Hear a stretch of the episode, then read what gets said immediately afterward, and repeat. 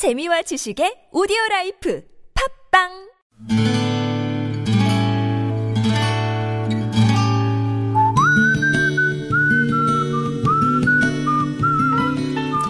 여러분 기억 속에서 여전히 반짝거리는 한 사람. 그 사람과의 추억을 떠올려보는 시간, 당신이라는 참 좋은 사람. 오늘은 서울시 관악구 만수동에 사시는 강지연 씨의 참 좋은 사람을 만나봅니다.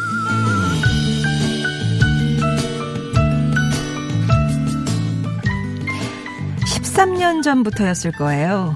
매년 단풍이 들 즈음이면 그날의 아침이 떠오릅니다. 당시 아버지가 돌아가시고 남동생이 먼저 결혼해 출가한 상황에서 저는 엄마와 단둘이 살고 있었어요. 근무하는 약국의 출근 시간이 일반 직장보단 늦어서 아주 달디단 아침잠을 자고 있는데 전화 한 통이 걸려왔습니다. 평소 저하고도 허물없이 지내는 엄마 친구 미옥 아줌마였죠. 무슨 일인가 싶어 벌떡 일어나 전화를 받는데 미옥이 아줌마 말씀이 오늘 친구들과 단풍 구경을 하러 가기로 했다시며 네 엄마가 안 간다고 버티는데 네가 좀 꼬셔봐라는 거였어요. 저는 미옥이 아줌마께 제가 책임지고 엄마를 보내드리겠다며 어디로 몇 시까지 가야 하는지를 묻고 전화를 끊었습니다.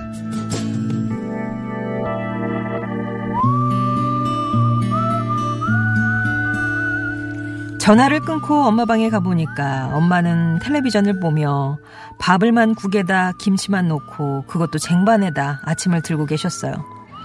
저는 엄마 옆에 앉아서 단도직입적으로 물었습니다. 엄마, 엄마가 선뜻 단풍 구경을 가겠다고 말하지 못하는 게 혹시 나 때문이야? 나 혼자 두고 갈 수 없어서 그런 거야? 구요. 그러자 엄마는 그런 것도 있지만 아빠가 돌아가시고 나자 모든 게 자신이 없어졌노라고 하다못해 친구들 만나는 것조차 두려워졌다고 처음으로 마음에 있는 말씀을 꺼내놓으셨죠. 저는 엄마의 마음이 이해가 안 가는 건 아니었지만 그럴수록 좋은 공기 마시고 하늘 보며 소리도 지르고 하면서 속으로 사귀기만 하는 슬픔을 내보내라고 부탁을 드렸습니다. 그렇게 딸에게 등 떠밀려 단풍 구경에 나섰던 내 엄마 조윤행 씨. 그날 저 역시 당신이라는 참 좋은 사람과 함께 마음을 다잡기로 했던 거 엄마는 아마 모르셨을 거예요.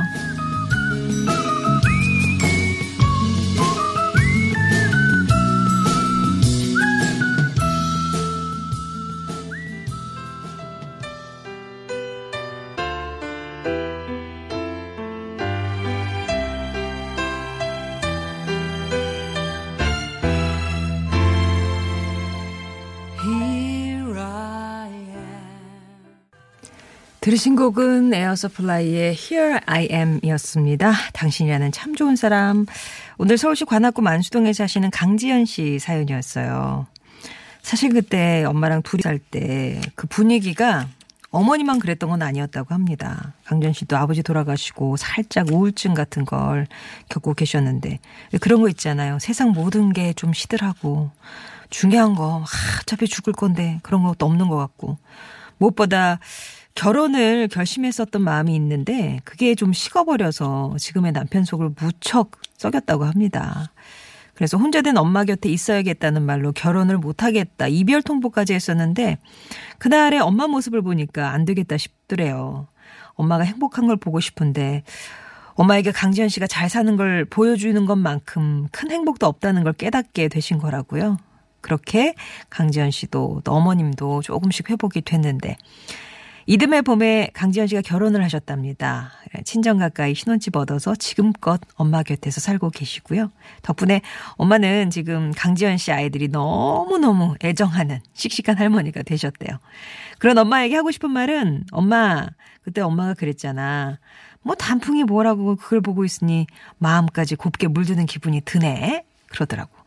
그러면서 이 좋은 단풍 구경 같이 가자 말만 하고 한 번도 같이 가지 못하고 돌아가신 아빠를 원망했었지. 엄마 이제 아빠 생각이 너무 안 나서 걱정이라는 엄마를 보면서 웃을 수 있어서 너무 좋아요. 올해도 단풍 구경 오케이? 응, 사랑하고 고마워요. 라는 말 전하셨습니다. 강지현 씨께는 의류 상품권 선물로 드리도록 할게요. 네.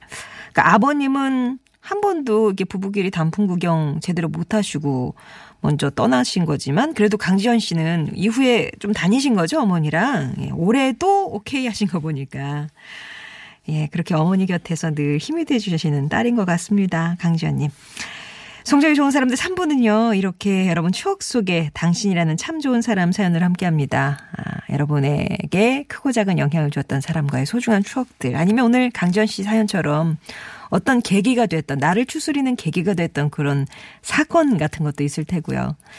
여러분의 얘기 좀 들려주세요. 당신 참여라고 보내주시면 저희가 연락드리고 어떤 내용인지 자세히 듣고 또 이렇게 적어서 정리를 하도록 하겠습니다. 그리고 음성편지라고 보내주시면 여러분 목소리를 담을 건데요. 여러분이 누군가에게 전하고 싶은 특정 대상에게 전하고 싶은 여러분의 마음을 여러분의 목소리로 예, 전하시는 겁니다. 이건 음성편지라고 구분 지어서 신청해 주시면 되겠어요. TBS 애플리케이션 이용해서 보내주시거나 50원의 1호 문자 메시지 우물정 0951번 또 무료 모바일 메신저 카카오톡 이용하시면 언제든지 참여 의사 밝혀주실 수 있습니다.